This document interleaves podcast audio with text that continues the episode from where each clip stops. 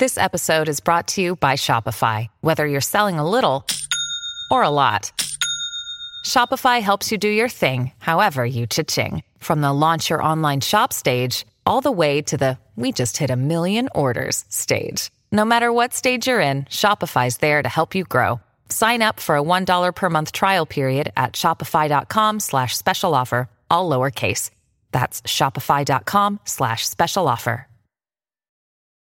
Wyndham Hotels and Resorts makes travel possible for all. Whether it's the long haulers looking for a great cup of coffee, a roomier rest for the on a whim road trippers, or a place to make summer memories with the whole family. No matter who you are, where you're going, or why, with 24 trusted brands to choose from like La Quinta, Days Inn, and Super 8, your Wyndham is waiting. Get the lowest price at wyndhamhotels.com. Restrictions apply. Visit website for more details.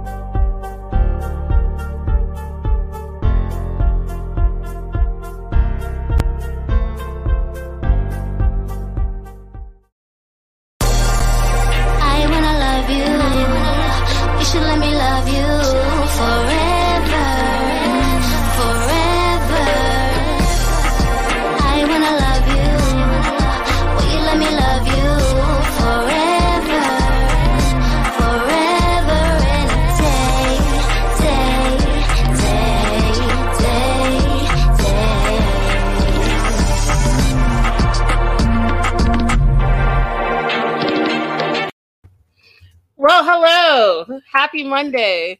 Listen, Kimberly just reminded me that it's American Thanksgiving this week.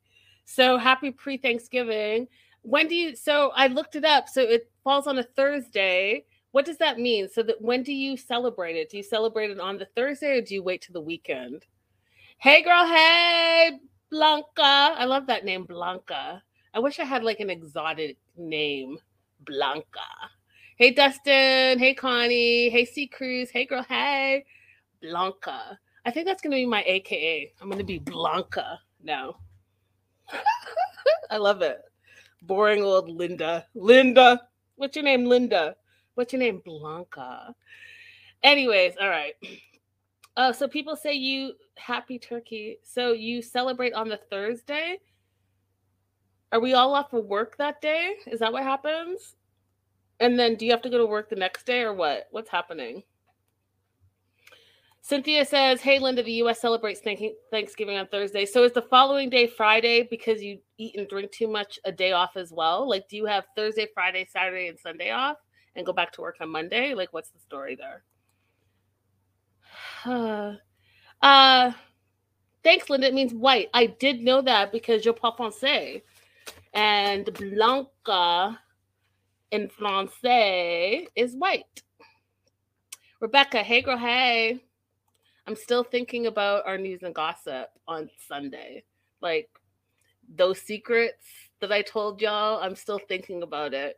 And I uh, actually I can't even say that, so never mind. Um yeah. Okay. So happy pre-Thanksgiving. Hope you guys are gonna have an amazing Thanksgiving, all that great stuff and uh, support the show. Bottom of the screen, you can see where you can support the show. I'll keep that up for a minute. We're talking all things 90 Day Fiance Happily Ever After, season seven, episode 13. Can't fight this feeling. And listen, y'all, they started the first segment with Ed and Liz, and they started the second segment with Angela and Michael. And I was like, oh, Lord. Oh, Lord. Why? Oh, Linda, that Friday is known as Black Friday due to the enormous sales for Christmas. We have um, Boxing Day, the day after Christmas, which is our big shopping day. Um, people get the day off. Some people go back to work on Friday. I'm a student, a few days off. Hmm. Interesting. Anywho, let's start with unfortunately uh, Ed and Liz. So y'all know already know how I feel about Ed and Ed specifically. Liz because I think she's just clout chasing. I just can't imagine her really wanting to be in a relationship with this dude. But here we are. So um, they're they're gonna go visit his family in Arkansas, which is interesting to me because after watching Ed all of these years, you guys, I never knew he was from Arkansas. From what I understood, he was from San Diego, um, and he has like a Hispanic background. So this whole new like, oh, all my family's in Arkansas. I was like, really? Like we're just hearing about this now? It seems a little weird to me, but whatever. So they're packing to go to Arkansas because they're going to have a second engagement party. And the thing that was crazy to me, because Ed is Ed, he's like, Should I pack my fun underwear? And literally, I said, Yuck. Like, yuck. Jennifer says, Jennifer, you're randomly, you threw me out because you said I have three gifts left to get for Christmas, which is amazing and super responsible of you.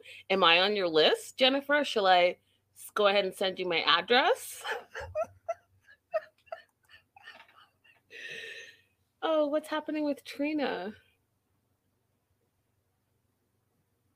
Oh yeah, Canada does have Black Friday sales too, which I I yeah, but I just never pay attention to it. Boxing Day is the day you shop. All right.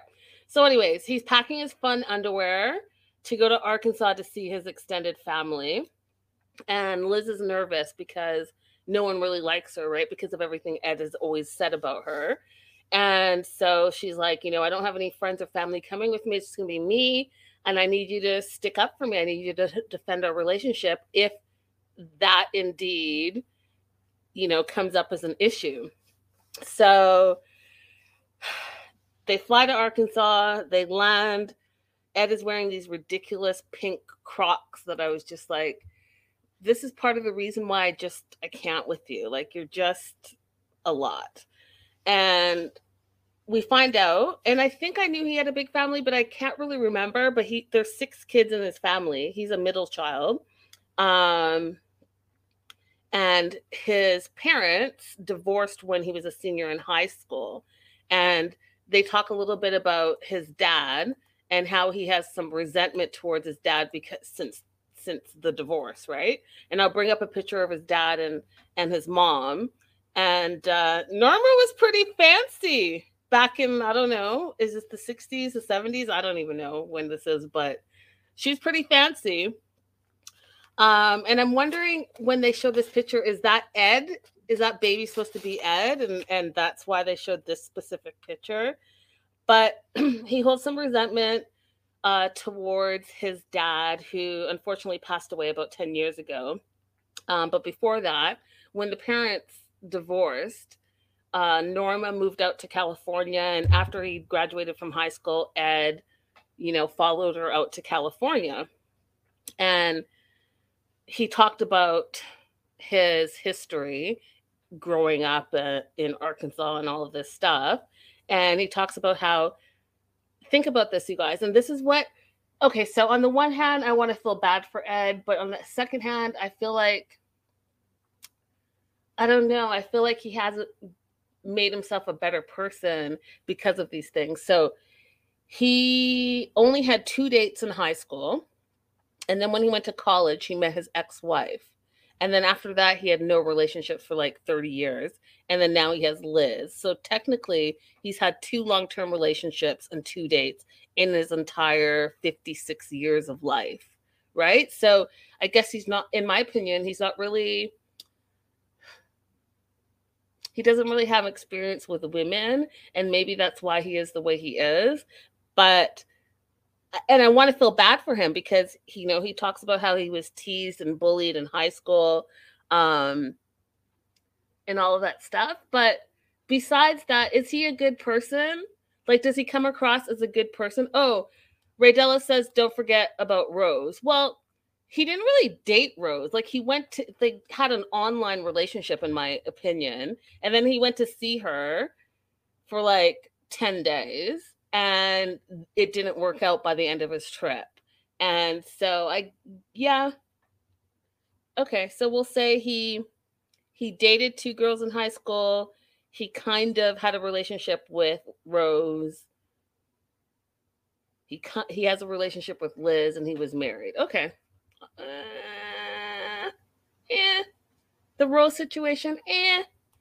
I, I don't. I can't call Rose a relationship because when he went over there, she was like, "Fuck this! I'm not. I'm not dealing with this fool."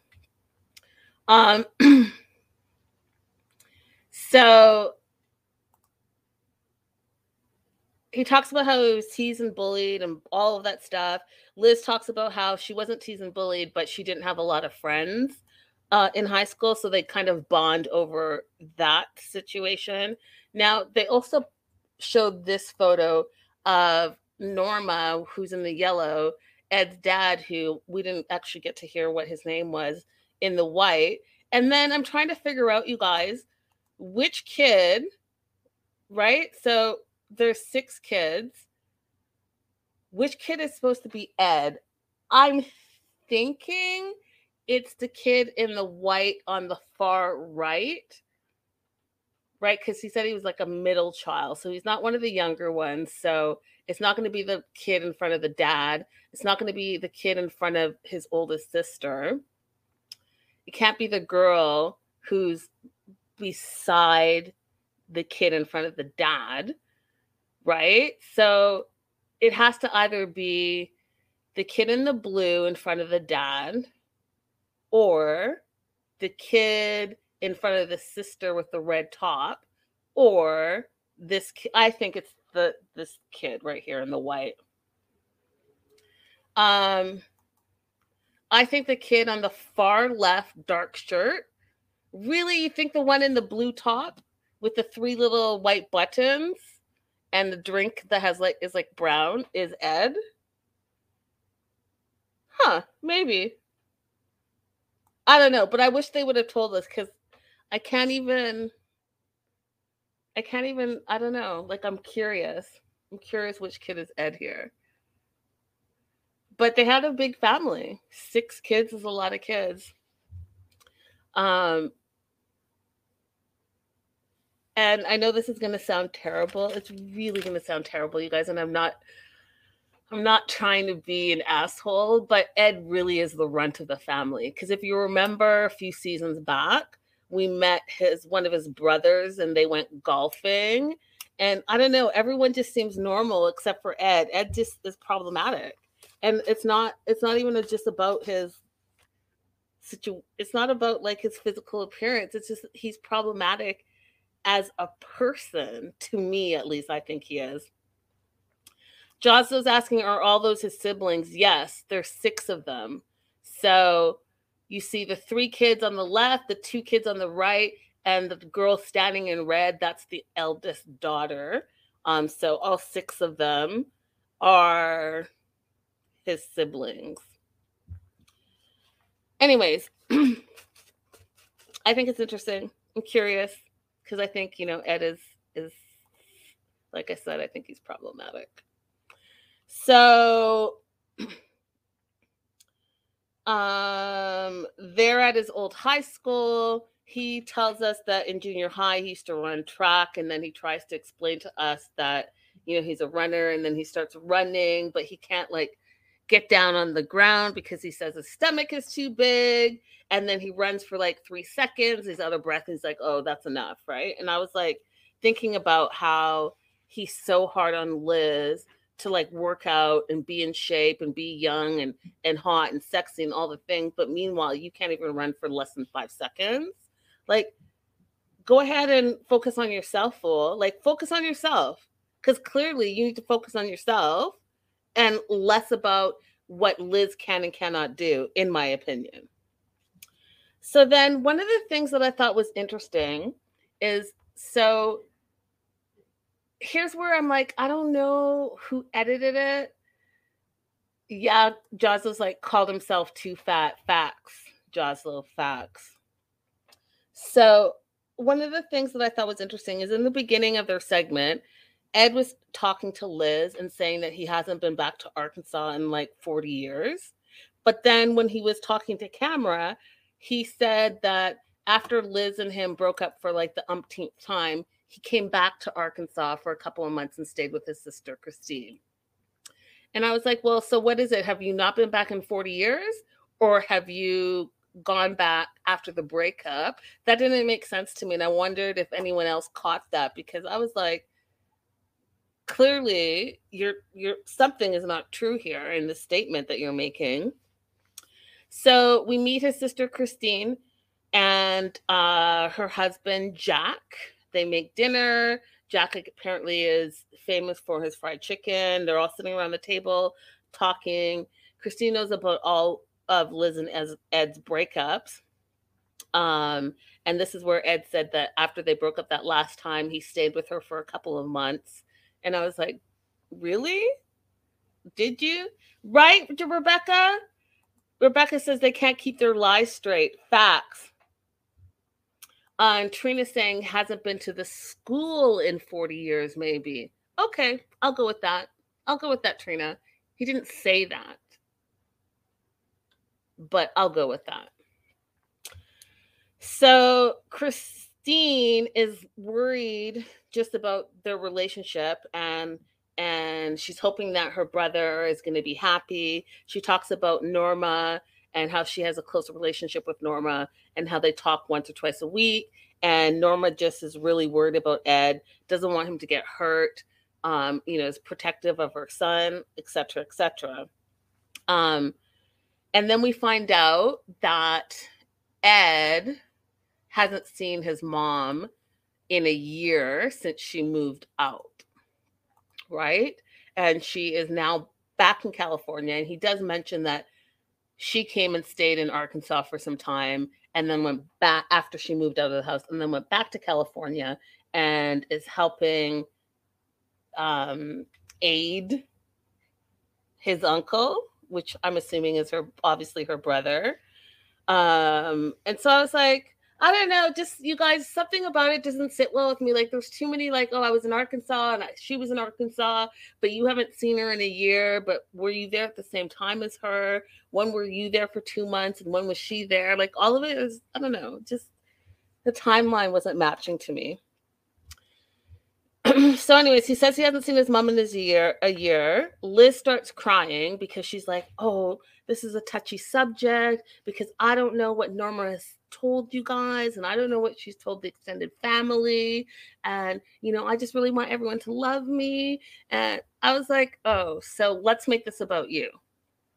Let's make this about you because it's not really about you. And like Trina saying Norma is so sweet. I can't see her having a bad bone in her body and talking crazy about Liz and Ed. I think Liz and Ed are toxic together and I think that that's why she thinks that Norma would say something um, about her, which I just don't think that she has the capacity to do.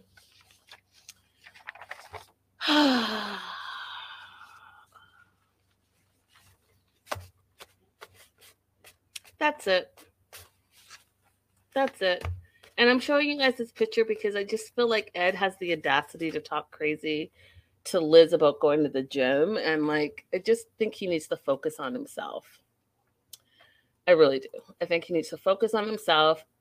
Um, I think he needs to definitely get continue therapy and continue to think about you know how he can make himself a better person. Uh, my disclaimer for Angela and Michael. As you guys know, Angela is not my favorite. I think she's a vile individual and she continues to be vile in every single episode. And every time I feel like it can't get any worse, she gets worse and worse and worse, in my opinion. And I'm just, I'm tired of her, to be honest, you guys. I'm tired of her. I know a lot of other bloggers are not covering her. Um, and I just think, like, nah, fool, no, like, no. She's like vile, you guys. Like, she, the thing that makes me crazy about her is she doesn't really take responsibility for any of her words or actions at all. She constantly blames Michael for everything. And honestly, I think that she thinks she's better than him because she's American and she is white and she's blonde. Even though she's like, and I'm, I don't, I'm just gonna say, I think she she's terrible. Even though she did all the stuff on the outside, the surgeries, the boob job, the weight loss surgery, all that stuff, her soul is like vile. And it worries me that she is raising children, a bunch of them, with her shit attitude and her verbally abusive behavior. And not just verbally, we've seen her be physical this season. And I just think it's terrible. Like, what kind of role model is she to, to those young babies? Like, ew, gross. I, ugh, she's just vile, in my opinion. So take it for what it is, but that's how I feel about her. And I just feel like she is a trashy individual. Anyways, their sex section, their segment opens up with Michael has taken his Instagram down. Um, so she feels like it's a step in the right direction. And he's like, I don't get it because, you know, she does all the things that she tells me that I can't do, right? So she's doing these TikTok duos with that Billy guy, all the things. Um, and Michael's worried that he, she's fallen in love with this Billy dude, right? So he's he's just concerned about that, which he should be, right? Because I think it's a double standard. And even in this episode, Michael calls her a hypocrite, which she absolutely is. And so they're in the car, and Angela again is blaming him, saying, you know, his bad behavior brought her to Nigeria. And I was like, his bad behavior? Let's talk about your bad behavior every single friggin' episode. How you verbally abused this man day in and day out. You got physical with him, meaning like you put your hands on him, you tore up his car, and you literally talked down to him and try to control his every single move, even though he's a grown ass man. I don't get it. I don't get it. But you want to talk about his bad behavior and not yours? And you don't think that you've done anything wrong ever? Meanwhile, you're the most insecure, abusive woman in the 90 day franchise history, but you don't see anything wrong with yourself. Please explain that. So they're driving and she's blaming him for everything that he's ever done wrong. And they're going to the mechanic to get the car fixed. And that's kind of like michael's revenge. Like you messed up my car i took down my instagram so you're going to pay for my messed up car. And the thing about michael is like i want to feel bad for him but then he also allows and accepts this behavior right? And and yeah i get it he wants to get to america and all this stuff but at what point do you say it's just not worth it? Like when do you say it's just not worth it? So he says he's happy that they made up and the thing is though he's happy but he's also worried because they have communication issues so he wants to go to marriage counseling now they went to one session seasons ago and angela was like, mm, I'm not feeling it. Right. So when he broaches the subject to her again this time round while they're at the mechanic place, she's like, no, she doesn't need counseling. Her exact words were, I don't need anyone telling me how to handle my man.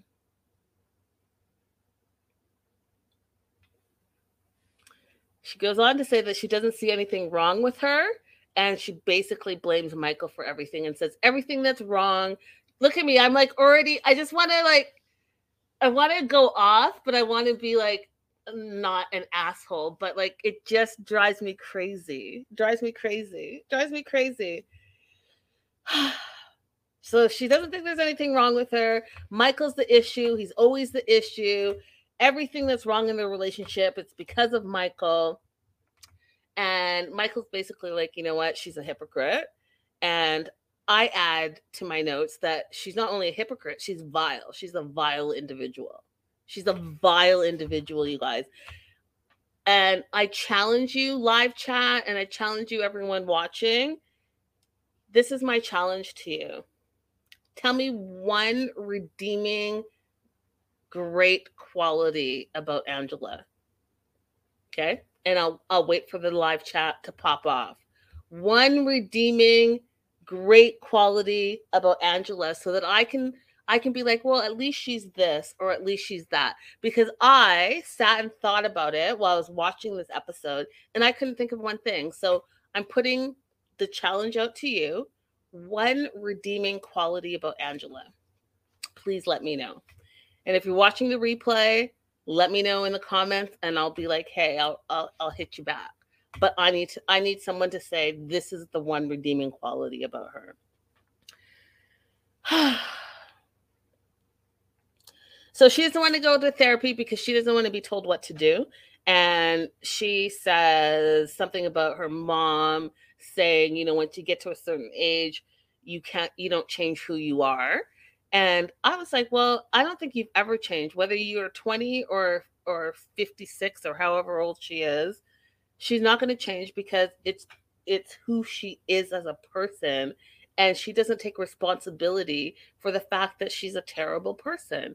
And I know I reference this a lot in my videos, but if you guys look about look back to earlier this year when she was taking a flight back home to um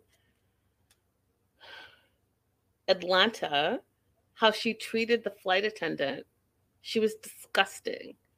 She was disgusting, and someone filmed her, and she was disgusting. And people had to come and like it was just a gross situation. Like she's just gross.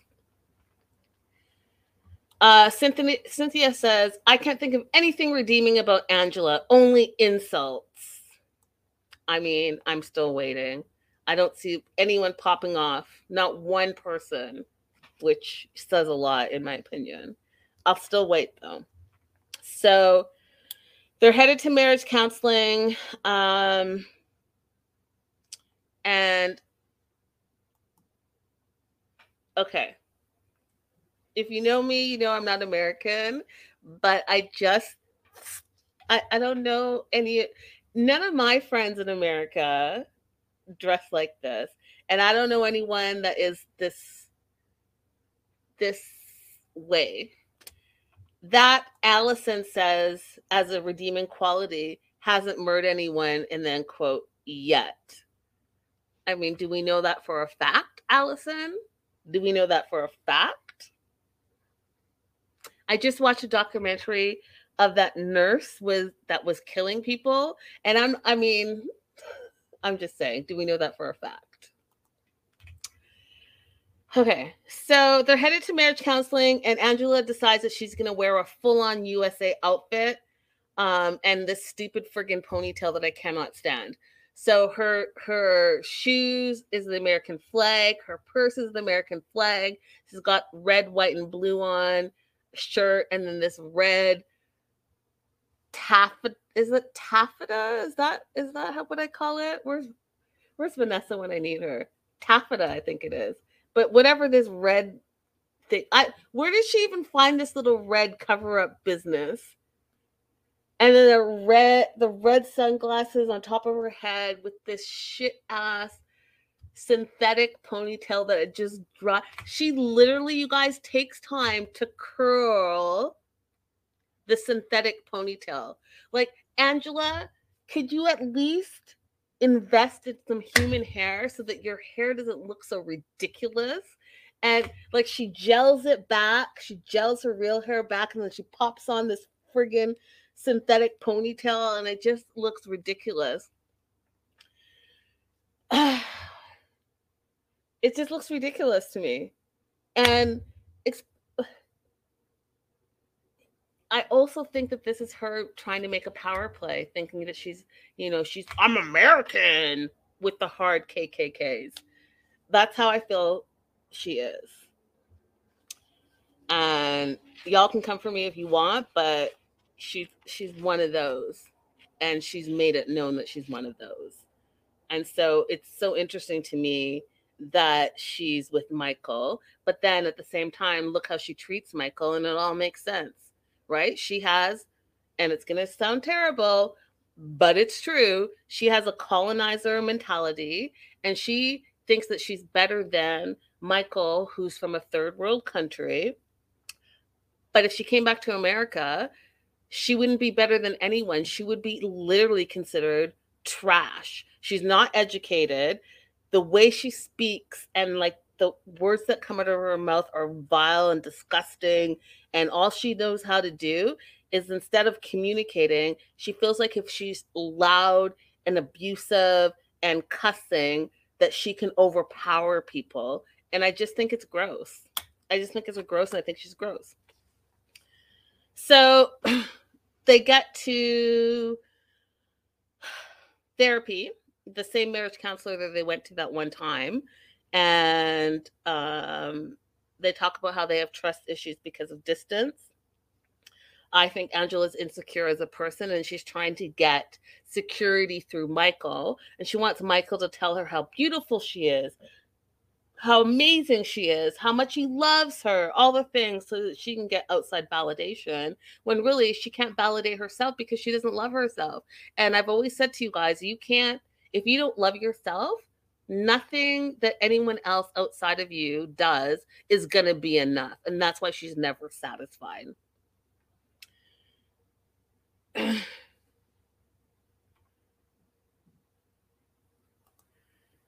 Hi, Donna. You're new. Welcome. Not saying how good she is at it, but she's a caretaker for elderly people. Uh, and I'll tell you this, Donna, she hasn't been a caretaker in years. And I, I, I mean, obviously, I don't know how good she is at it, but her personality seems like shit. So I can't imagine her. Any caretaker that I've ever come across has been compassionate and understanding, communicative, and responsible. I can't say any of those things about Angela. So that's probably why she's not a caretaker anymore.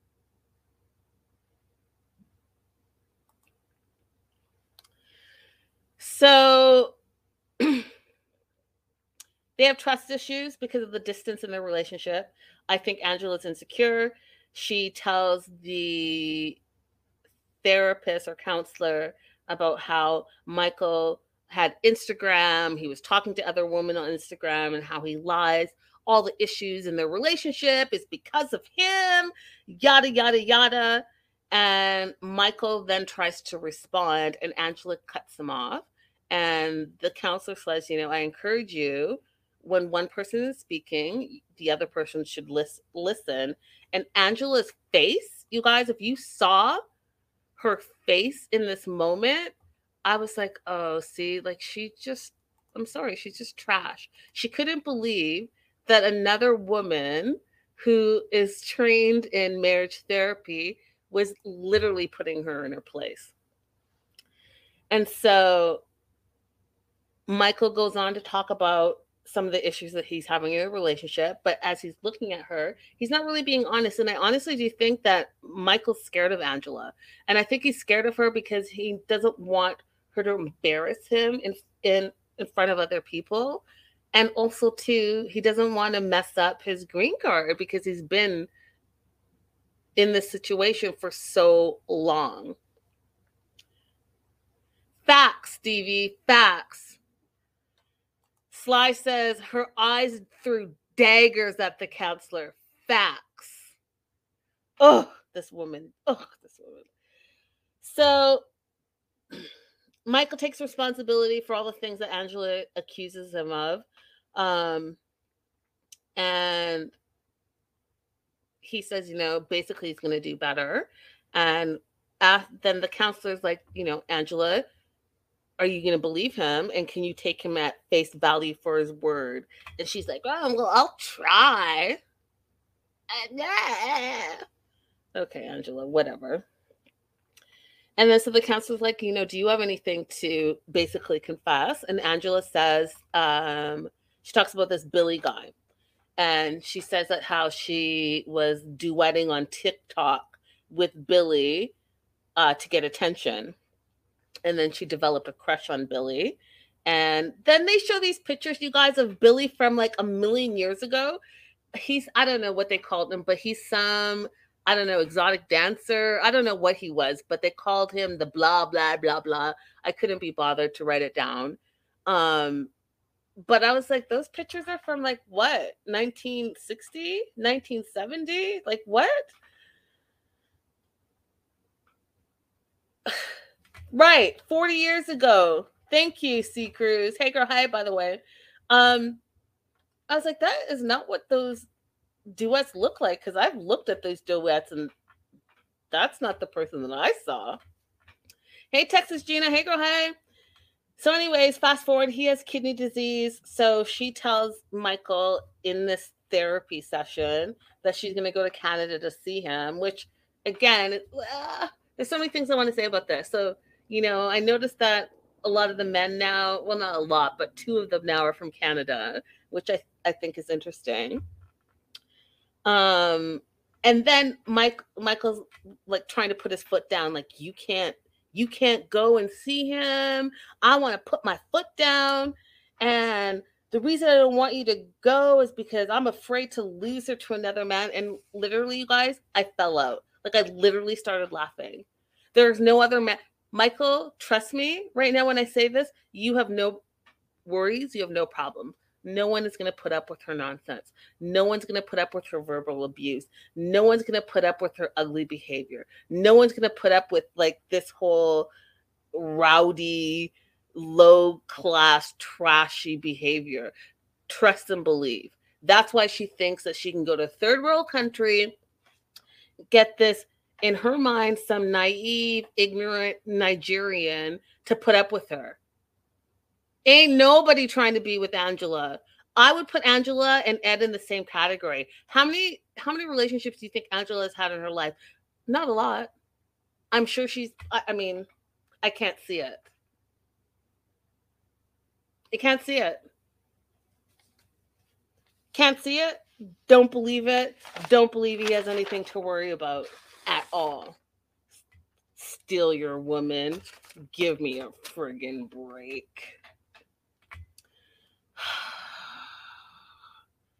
Yes, I agree. She's so vulgar, Texas Gina. Moving on to Andre and Libby, again, another toxic relationship. I'm actually really worried about Andre and Libby and the whole situation. And I'm going to give a slow clap to her sister, Becky, because Becky has said everything that I've been saying from the jump. He's abusive, he's isolating, Libby's not being herself around him. She's not making wise decisions. She's following his lead. I think Libby's scared of him. I think that she's like, you know, I don't want to break up my my family because this is my family. But at the same time, she's realizing that this can't be a good thing. Like she misses her sisters. So, bravo, Becky, in my opinion. Now, the one thing I will say is keep your hands to yourself. I don't think you should ever put hands on anyone else. Keep your hands to yourself. But besides that, the fact that Libby, excuse me, the fact that Becky was able to meet Andre where he is, meaning Andre is just as vulgar as Angela, cusses every five seconds, thinks he can bully any woman. And so, what did Becky do? Becky met him at his level and challenged him. And if you could have seen his face, y'all, I should have taken a screenshot. If you could have seen his face, he wasn't prepared to be challenged by any woman. So he was shocked. And that's why, after when she settled down, he didn't say another word because he was so shocked a, another woman would stand up to him because his wife clearly doesn't. Jen yells back, but he doesn't respect her. But when Becky took it to the level where he understands, it was a wrap. It was a wrap. So um they're meeting with Jen and Becky because Becky uh called Libby to meet up. They didn't know that Andre was coming. They're driving in the car, and Andre just has terrible things to say because, again, I think he's grooming Libby to isolate her away from her family. So he says that, you know, they're probably trying to kiss your ass and say sorry. And he's like, you know, I'll I'll wipe my ass with their sorries. And quote, if you want to keep this relationship alive, because I said now that we don't need to. So he's basically saying, if you want to still keep this relationship with your sister going, okay, we'll try one more time. But I already told you that we don't need to. those are her sisters.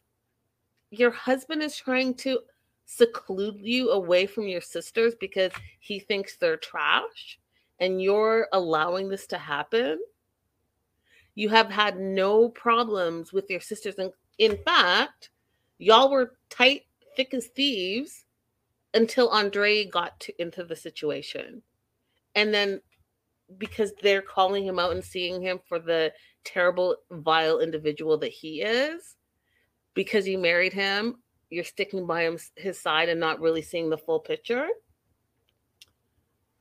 Okay.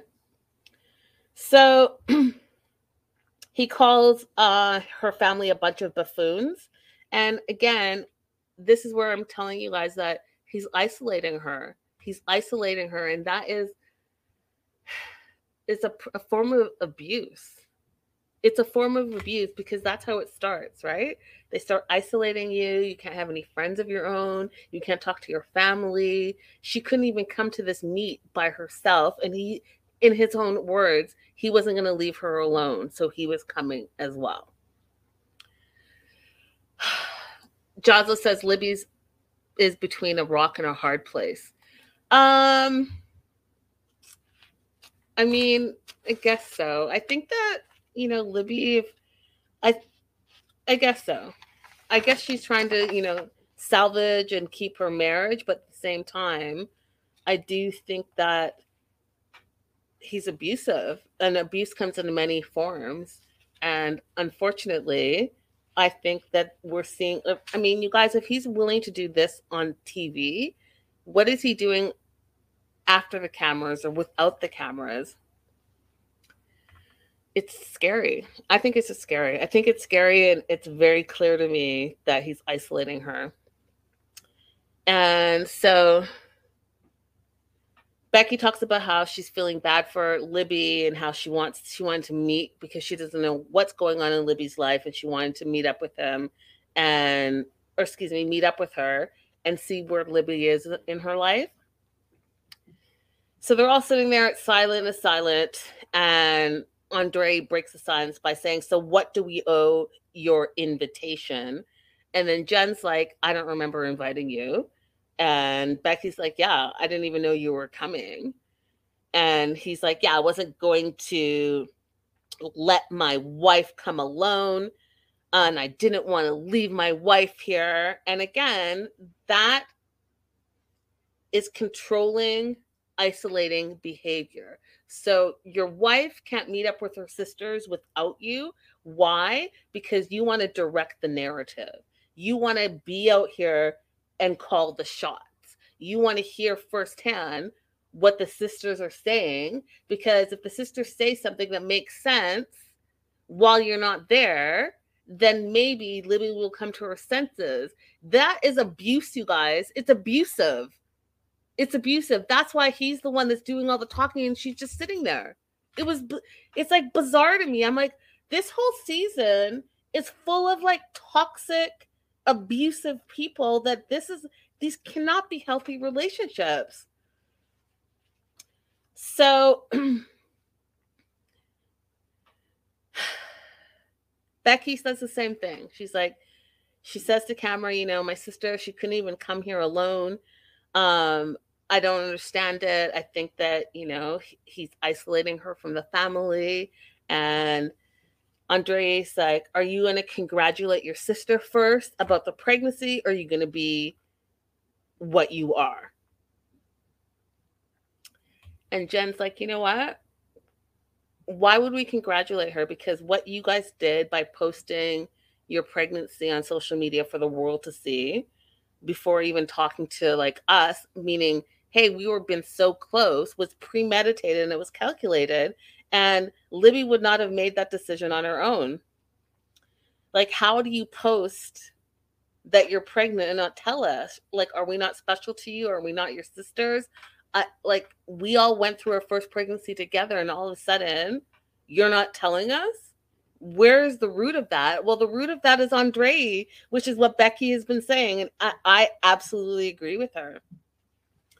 And then Andre has the audacity to blame Pamela for everything. So Pamela, the mom, right? Their mom, all these kids' mom, Andre blames her for everything and blames Pamela for Jen and Becky's behavior. And I was like, well, what about your behavior? Look how you talk to your wife's sisters. Look how you, like, not only do you cuss in front of your little daughter, Ellie, and you cuss at your wife, Libby, here you are literally like venom popping out of your mouth towards your wife's sisters. And where's this venom coming from? Because you wouldn't be where you are and without this family. You wouldn't have a lick of, of money without this family. You came with nothing. You had nothing. You went to Chuck for a loan. You got a job because of Chuck. You got a career because of Chuck. You got a new home because of Chuck. And here you are thinking that you're better than? Okay. Got it. So he goes on to say that um, Becky and Jen are kissing their mama's ass. He can't believe that they went to her birthday. They're like sheep and followers. And I was like, um, but that's their mother. And I know I've said this to you guys before in the back past, but your mom turns 60, whatever she is, once in her life your mom's not going to be here forever. Those are the memories that you're going to have. And you have a husband that wants to isolate everyone away from their own flesh and blood. Y'all have the same DNA, and this fool comes in and wants to say, No one can talk to the mother because I hate her.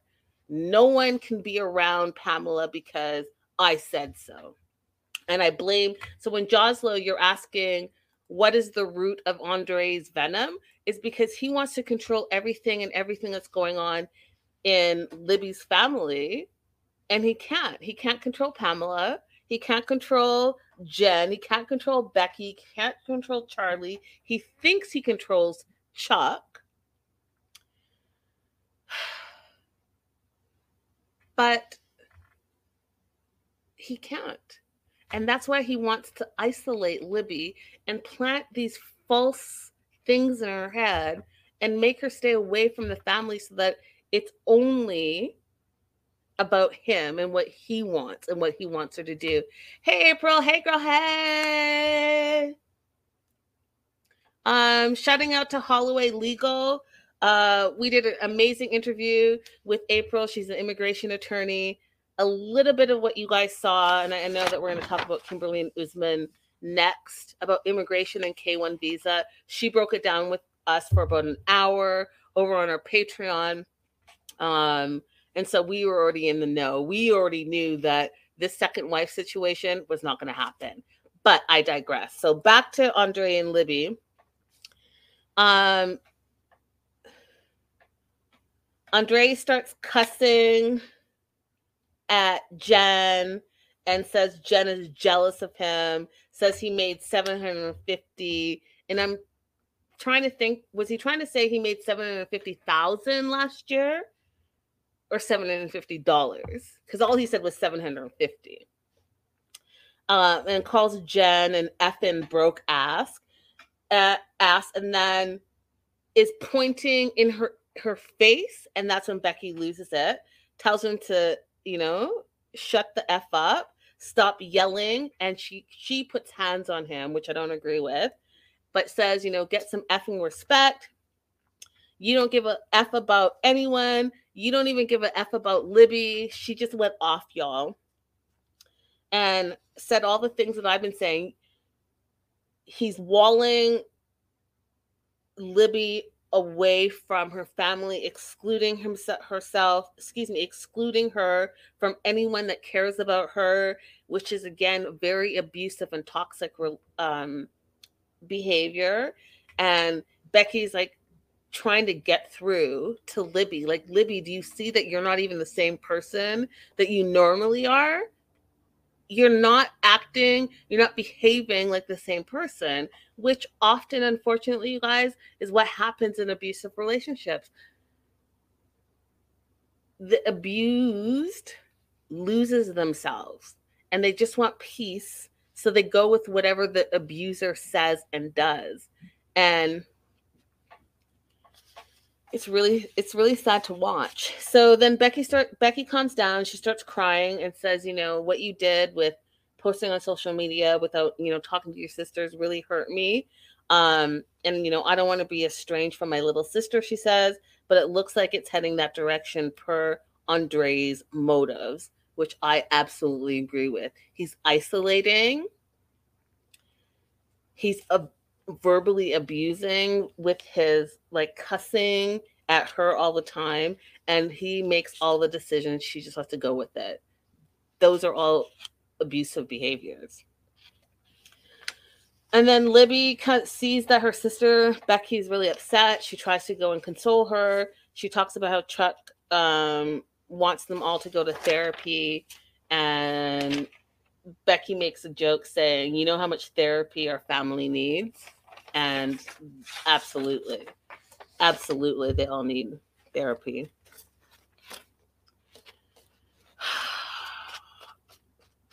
Yellow.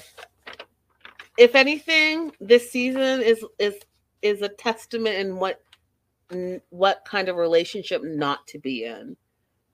Seriously, that's that's what I'm seeing from from this season so far. Is you don't really want to have this type of of relationship. You don't want to have this type of relationship. You definitely don't want to have this type of relationship. It's terrible. All right, Kimberly and Usman. You guys, I don't see the chemistry with these two. I just don't. I don't see it. And I think it's bizarre. And I just, the more screen time they get the they get the more i'm just like what is like what's the purpose of this? Like what's the purpose of these two? I think that usman is a great marketer uh in the fact that he's always um flaunting his SojaBoy or official SojaBoy merch.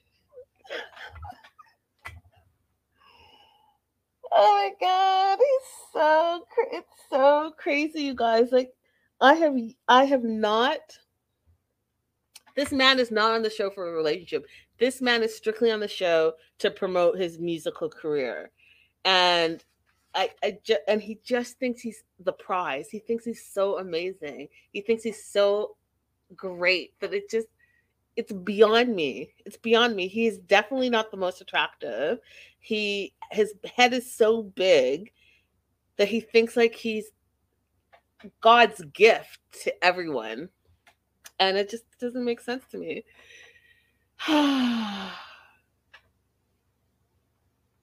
Raydella says, It frustrates me that TLC co signs this abusive behavior in this relationships. Absolutely, me too. Raydella. Um, Holloway Legal PLLC says, I agree, Raydella. I was actually horrified at Andre's behavior in Moldova, but they keep being invited back to the show, so maybe they don't think it's abuse. I don't know. Um, so it's the last day in Sokoto. I can't even take this serious, you guys. Okay, so so last day in Sokoto. He's brought Kim to the house that he bought. And like just FYI, you guys, when he bought that house, if you guys remember and you follow him on social media, he posted how much money, like he was like a millionaire. Um, how much money he was making off a of cameo and he used the money from cameo to buy this house. And i just so it just made me laugh like all the times that kimberly has come to visit him they always stay in a hotel and she's never been to his place. But that that's your future wife? Okay so you finally bring kimberly over to help decorate the house. But what are you decorating the house with with? All your many awards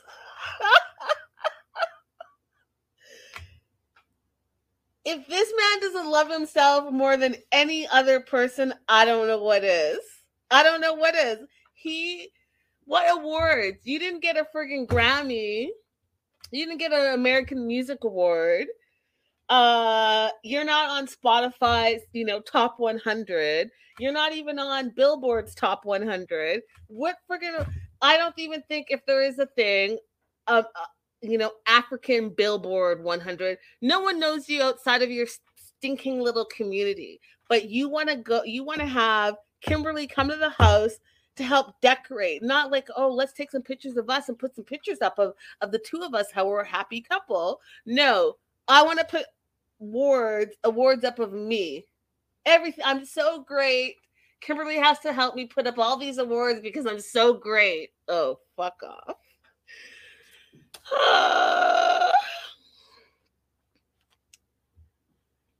Meanwhile, Kimberly.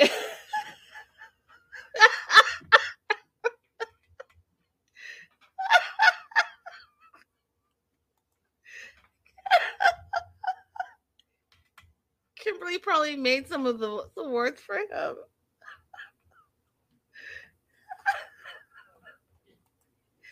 He got an award for perfect attendance in the first grade. She ordered them on Amazon.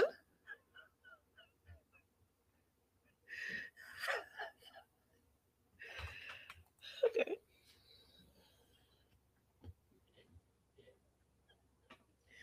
Okay. Oh my god. Okay, so meanwhile, Kimberly's gushing about being so happy about getting the blessing um that she's just ecstatic. She talks about how this was the best moment of her life most exhilarating moment of her life. She says she's jumped out of a plane 72 times but this getting the blessing was more exhilarating than than that. Um and then she talks about adding her wifely womanly touch to his house. And i was like wait what? You're adding what? Because these all these awards are all about him. There's not one picture of you. He's not talking about you. So what wifely womanly touch? You're basically like he's like this is my award about how i'm an international superstar where should i put this this is another award where i said i was an international superstar and someone wrote it down and i framed it where should i put that one stop it so they're putting up all of these SojaBoy items. you guys, I can't even do this properly. It's ridiculous.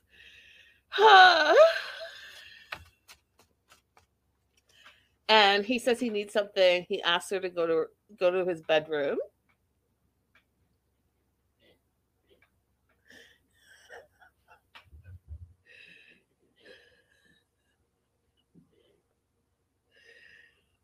She goes to the bedroom. I don't even know what she was looking for. I don't think she knew what she was looking for. But when he comes, when she comes back, he's down on one knee and says, Babe, babe, after all we've been through, now we're here in Nigeria. We've been battling, we've been struggling. My mom said, Yes. So if truly I love you, what else would I wait? Will you marry me, babe? Now, I have to tell you that her proposal to him, terrible. His answer was terrible. The, there was no chemistry as far as I'm concerned.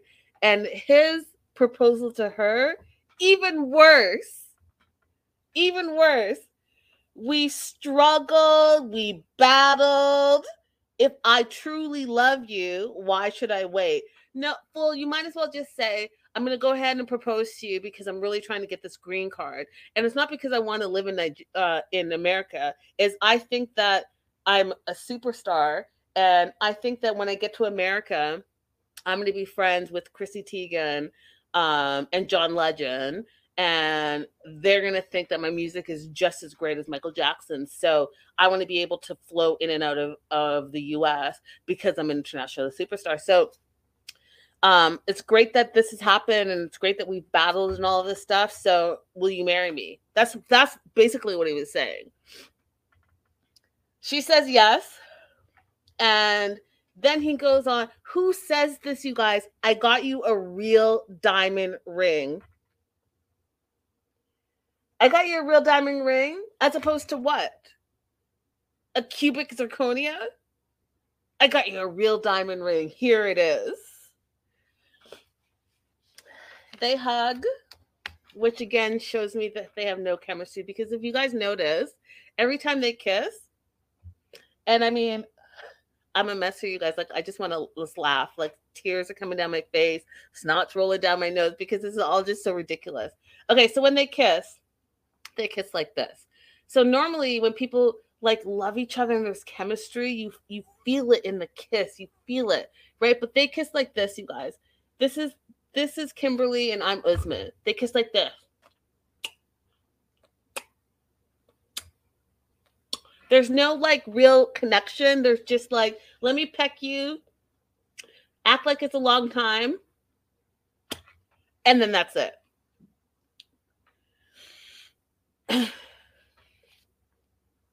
All right, great. Then, and a lot of people will have a lot, a lot of stuff to say by this about this, but so I think they have no chemistry. I think that they're doing this for clout and fame, and that's it, and to be on TV. Period. Um, especially Usman. So Kimberly then goes on to say that they should go uh, do yummy yummy in the bed so that you'll remember me and remember that I was here. And did you guys see his reaction? He stood there like he didn't want to. He was very, very hesitant. He was definitely not gung ho about it. Like at all. And then they act like they're going to the bedroom all happy, but Usman was like, oh, hell no. And you know what? I don't believe that they've had ever, ever, not one time, I don't believe they've ever had sex. I don't believe it. I don't believe it. I don't think they've ever had sex at all. So they're back in Abuja, and Kimberly again says, "Oh my god, I can kiss you here now." And he's like, "Uh, not really." And then she says, "You always have an excuse for everything."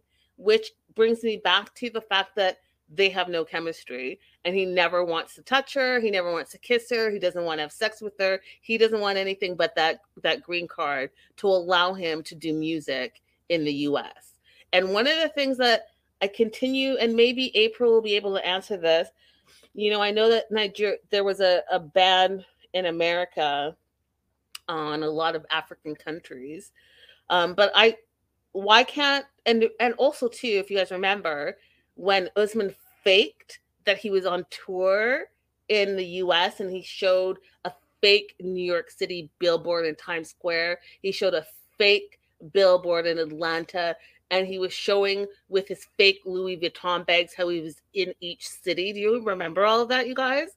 I still I somewhere in my my files I have pictures of it. So he faked it. He faked that he was coming on a SojaBoy tour and I want to know why he why he hasn't been to America. Like, why can't he get here on his own? I'm curious about that. I'm curious. He can't get like a visitor visa and come on through. She always has to go there. Y'all, if you want to talk about a Yahoo boy, which incidentally, his new project, he's working on a new YouTube project, a new series and it's called Yahoo Boy. If that doesn't say something, I don't know what does.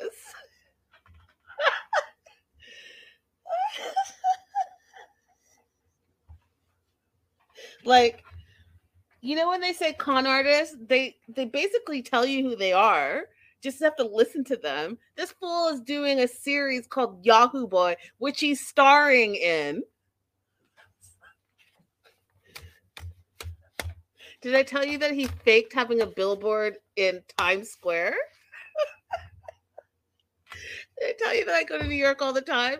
And I was like, a friend of mine works at one of the hotels there. I was like, hey, listen, do you walk by such and such place? He's like, yeah. I was like, can you see if there's actually a uh, one of those billboards with this guy named Soldier Boy? He's like, Soldier who? Soldier Boy from the US? No, it's, it's Soldier with no you. you know what he said to me? He's like, Linda, I don't have time for this.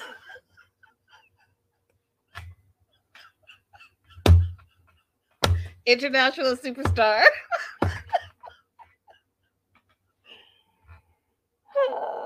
okay. So,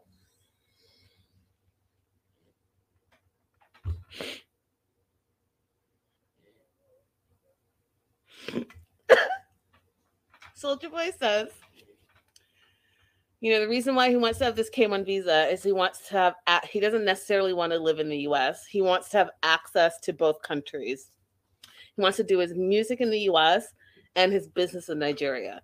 And I was like, what's your business? Isn't your business your, your music? I mean, I don't even understand what you're talking about. Do you have another side hustle that we don't know about? Because we know you don't work, you just do this music stuff.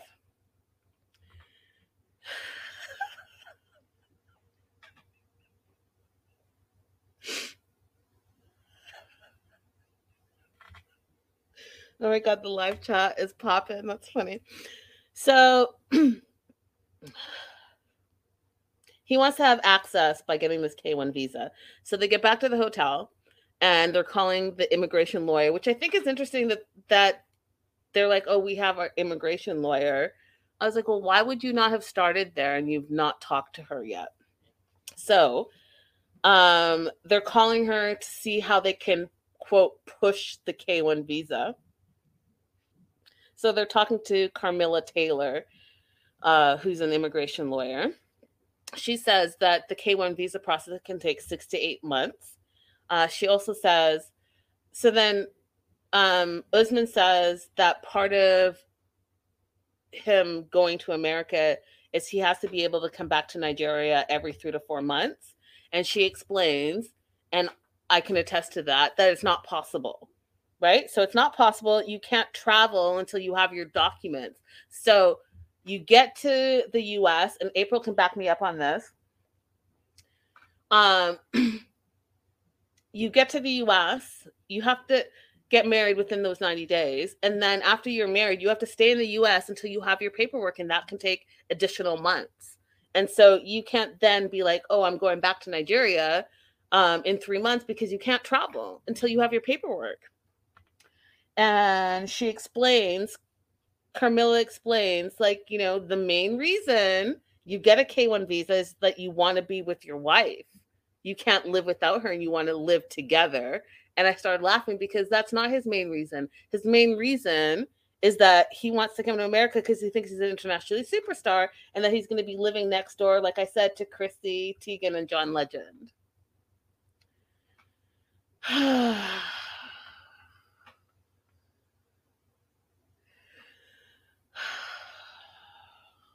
So, no to that. No, you're not coming back every three, four months, at least until you get your paperwork. And your paperwork is going to take at least a year. Okay. And April agree. Yes, exactly. I know that for a fact. Next, uh, Kimberly reads out the marriage agreement, you know, about like your money is your money, my money is my money, blah, blah, blah. Um, and then she talks about how he can marry a young lady in the future to have children. And Carmilla's like, um, yeah, there's a law against poly- polygamy, and you can't marry more than one woman in the US. And then Kimberly thinks that he can marry a woman from his region in Nigeria, um, and it just won't be recognized in the US. And Carmilla, the lawyer, was like, nah, it's prohibited you could lose your green card if they found out you were married to more than one person. I don't care where in the world that you are. Period. You have to follow the rules and comply to the US laws to get and also maintain your green card, which April told us. I want to say we did the interview with April. April, did we do it last week or the week before? Don't remember, but you you can't. You can't. I don't you can't come on a K1 visa, say that you love this woman to death and you want to be with her and then be like, oh, just joking. I also want to go back to Nigeria and marry this other person and think that you're going to maintain your green card. Because don't forget, you guys, when you get a green card, the first green card is conditional. You have it for two years. And then with like Andrei, you either going to have another interview or they're going to say, oh, you're up for renewal. And the next green card is going to be for 10 years. But that is all about maintaining a green card. So if they find out, let's say you get your two year green card and they find out, oh, in those two years, you married someone else, so you're in a polygamous relationship. Do you think you're going to be renewed for a 10 year green card? No, you're not. Um, Holloway Legal PLLC says this is actually a misunderstanding that a lot of my clients, all men, have had. They think that when they leave their country, the marriage there suddenly doesn't exist outside those borders. That part.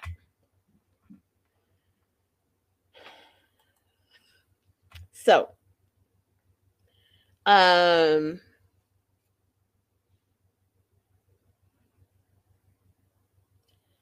it's a dead end.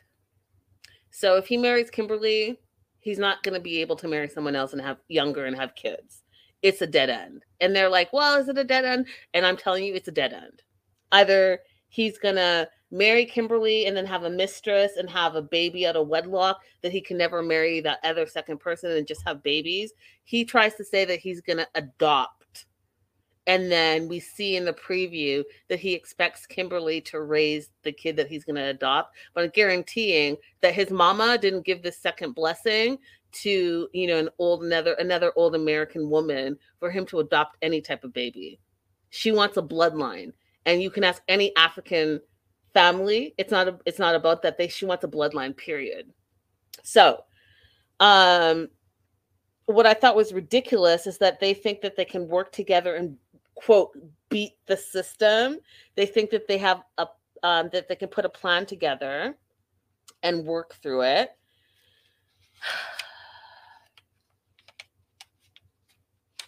And so there's that. And then he takes her to the airport in the car, she's like, you know, I love being around you. What does he say to that? I know you love being around me. Um, and he's like, hey, babe, you got me. Like he's the prize.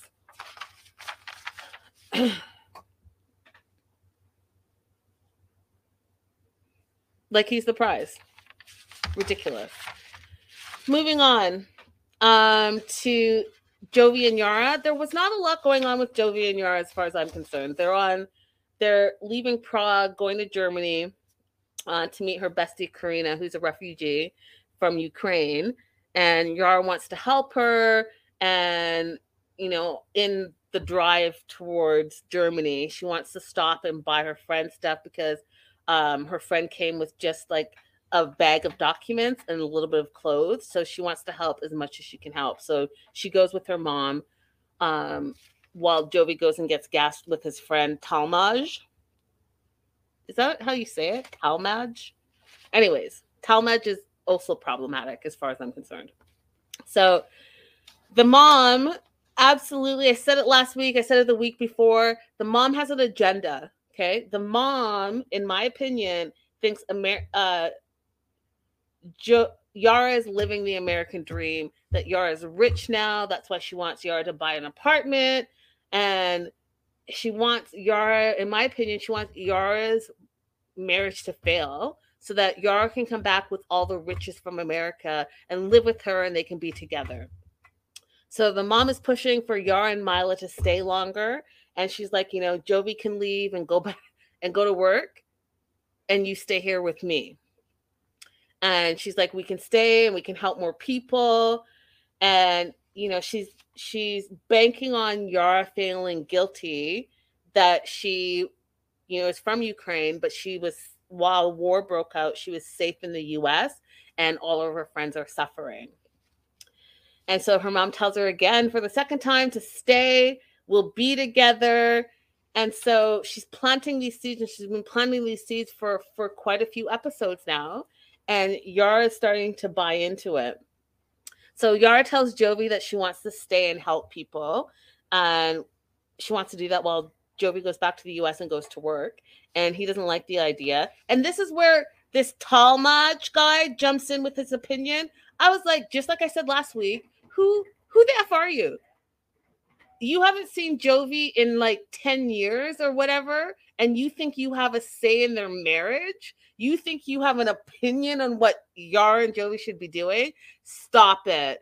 You don't know her for five seconds, and you're saying that she should go back with the family, that she should do this. You know what? You better shut your mouth. That's what I would say. You don't know me. You don't know this marriage. And you haven't even seen Joey for 10 years. So what are you freaking talking about?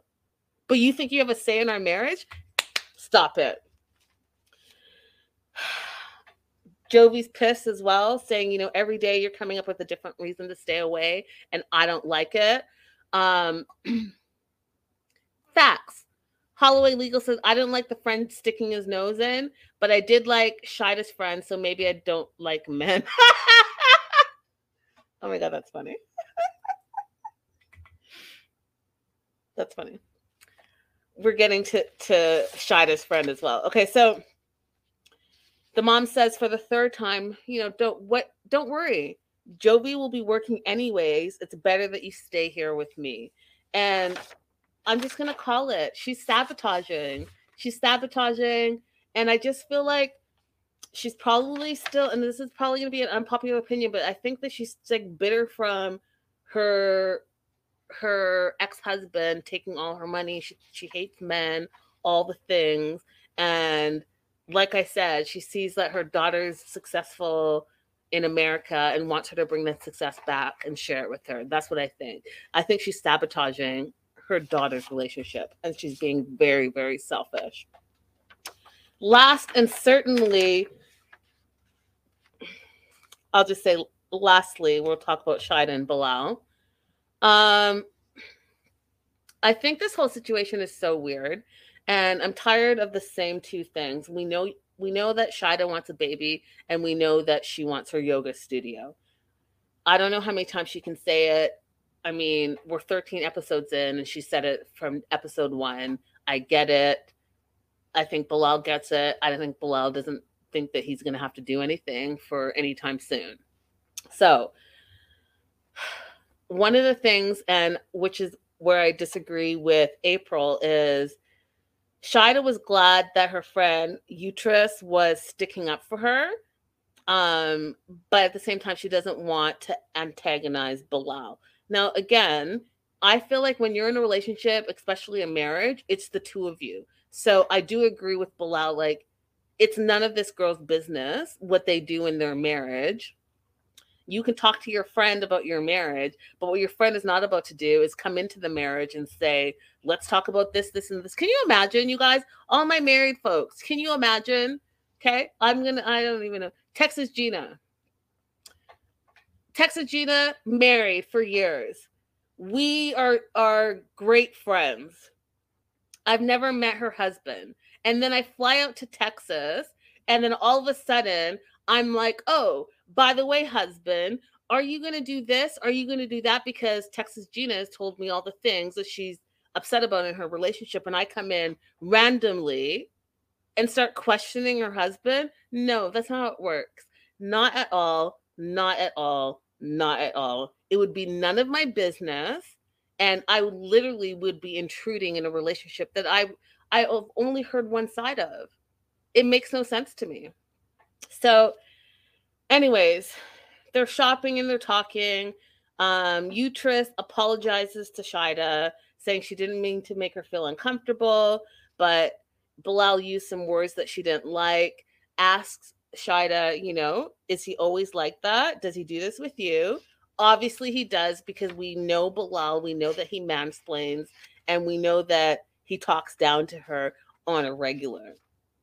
She answers, you know, this is a difficult question for me to answer. I will say that it's hard to get my point across because he deflects a lot, which ultimately means yes. The way he talked to you, the way you saw him, is how he talks to me on a regular basis. So she goes on to say that Bilal can be difficult to deal with um, and that they haven't had a conversation about children since they went to the doctor's appointment and how she wants to talk about it, but how she doesn't know how to approach it with him. And then she talks about the yoga studio and how she's not going to have the yoga studio now because Bilal told her that she doesn't have credit in the US. Um, and her friend Utrus is like, you know what? You have to disarm him. You want, I want you, she says, to get everything that you've always wanted. Now, I think it's great that her the friend is being supportive. Um, but at the same time, a lot of the stuff, in my opinion, is just not her business. I just, I just think it's not her business, and I think that if Shaeeda can't communicate with her husband and expects her friend to communicate for her, then you're in a shitty relationship and you guys are supposed to be newlyweds. Why did you even get married if you can't communicate? Because I know that you guys know that I tell you there are four things that you need to talk about before you get in a serious relationship with anyone. And it's clear to me that y'all didn't have that conversation. And now you expect someone else to fight your battles who's not in the relationship. So then she goes on, Shaeeda goes on to say that she wants her friend Utrus to convince Bilal to have a baby sooner and to get her yoga studio up and running. What? What? Okay. She comes back. He's on the bed, apparently working. And Shaeeda tells Bilal that he offended Utrus. And he's like, What? I offended her? If anything, it would be nice if she gave me an apology and explains to Shaeeda that he felt that she was overstepping some boundaries, which I I'm not a fan of Bilal. I think he's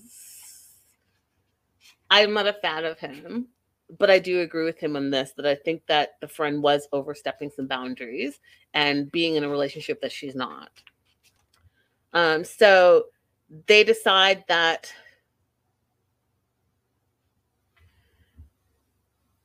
Utrus and Bilal are going to meet up. So he meets up with her. And you guys, you know what I can't stand the most of the most of the most? I can't stand a phony baloney. I cannot. So he gets there and he has this phony kindness. Hey, how's it going? Oh, don't worry. Don't get up. Don't. How you doing? Things good? You good? You want? I hate a phony person. Like I can't. I can't even. You guys. I cannot. Don't be phony to my face after we were just fighting yesterday and you call me a bunch of names and I called you a bunch of names and today you're going to be like, "Hey, how's it going?"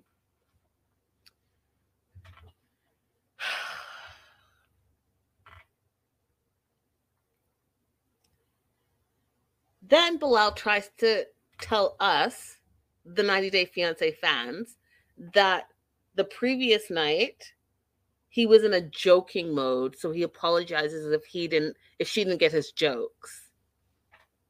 First of all, this whole facade that Bilal thinks he's some weird prankster, it's bizarre. A, I'm going to tell you right now, Bilal, you're not funny. B, you're not funny. And C, you're not funny. So Utrus asked about the prenups, excuse me, the prenup and the kids and the yoga space, she calls it. And this fool, you guys, twists everything around because he manipulates situations. So he says, Well, I didn't say that I was going to help Shaeeda get a yoga studio. I said that I would help get her yoga business off the ground meaning like I'd help her with marketing and a website. I was like, did did Shaeeda not read the fine print of this prenup? Because she clearly thinks that it's a yoga space and talk to him about looking and getting a yoga space. And now he's trying to say that I'm going to help you with some marketing, maybe some SEO, and build your website from Wix. the hell?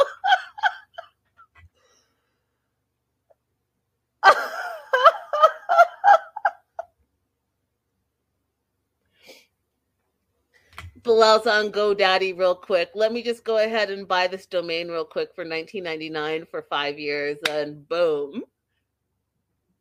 I've held up my end of the prenup.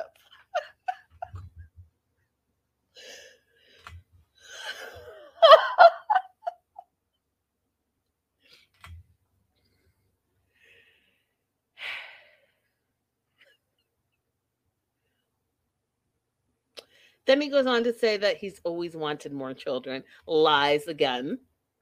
But he wants to wait a year and a half to two years. And even though it's only a 5% chance that she can get pregnant in the next three years, he still wants to wait because you know what? He's lying. He doesn't want more kids with her. And also, he wants to control her.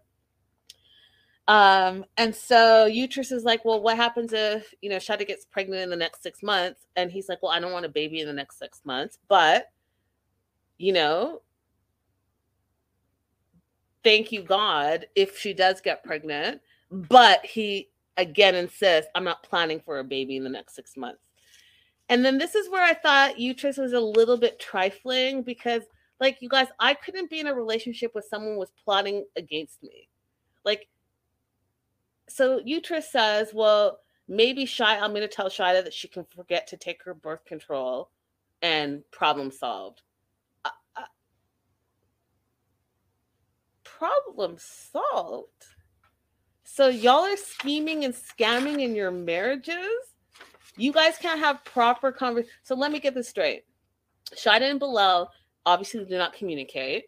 They obviously didn't tell each other where they wanted to be in their future. They didn't talk about children. They didn't talk about proper finances and what exactly Shaeeda expected from him and what he expected from her. And so now you have your outside friend telling helping you or telling you or advising you to plot and plan against your husband and like how people say you know poke holes in the condom. Don't take your birth control. And all of a sudden you have a shock baby knowing that your husband doesn't want a baby but then you've always said that you wanted a baby and you marry him anyways. Like how does that build trust and confidence in the relationship? It doesn't make any sense to me. And i would i would i would rather be alone than be in a relationship where i'm conniving and conning in the relationship to get what i want that doesn't make any sense clearly you should, two shouldn't be together if you guys are not on the same page and moving in the same direction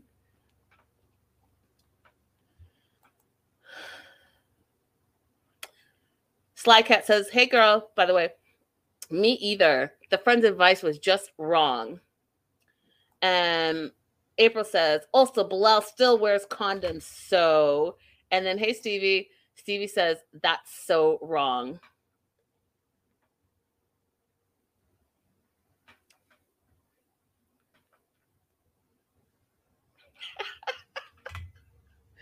April says, all do this won't matter. All of this won't matter because he had a vasectomy. He only wears a condom because he doesn't like the mess. I made all that up, but it it's true. But I think it's true. It sounds true. I mean, it sounds right up his alley. So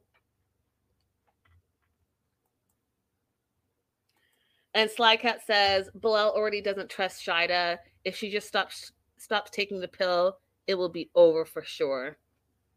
I mean, I just don't even think that. Why are you guys in this situation? Did you not have the conversation? Why did you get married? Why did you get married? But then also, Bilal is like a big gaslighter. So he probably said, Yeah, yeah, yeah, we'll do that. Don't worry, don't worry.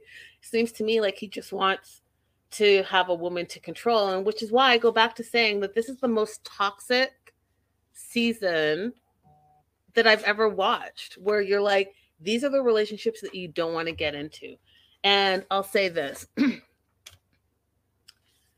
you don't want to get in a relationship, Ed and Liz. Why? Because Ed is Ed, and you, we all know who Ed is and how he preys on young girls. Angela and Michael, because Angela is an abuser. Andrei and Libby, why? Because Andrei is abuser. Kimberly and Usman, because Usman is a user. I don't have anything to say about Jovi and Yara. I think that they're only ones that I I'm rooting for. And then Shaeeda and Bilal because Bilal's a gaslighter and a mansplainer, and you know he's trying to control his wife as well. So, like make it make sense. Where are the healthy relationships? Because in this whole season, Jovi and Yara are the only ones that I can be like, they're working it out. That's it. Anyways, you guys, that is the episode. Thank you guys so much for watching. Don't forget to like and subscribe. Um, I'm gonna venture into some true crime stuff. I think we're starting that tomorrow. I have to double check. I'm going to uh, be doing that with Geo, but I just want to confirm his availability. So if you guys like true crime, definitely make sure to keep your alerts on because we're gonna start from the very beginning of the first 48. Until then, have an amazing rest of evening.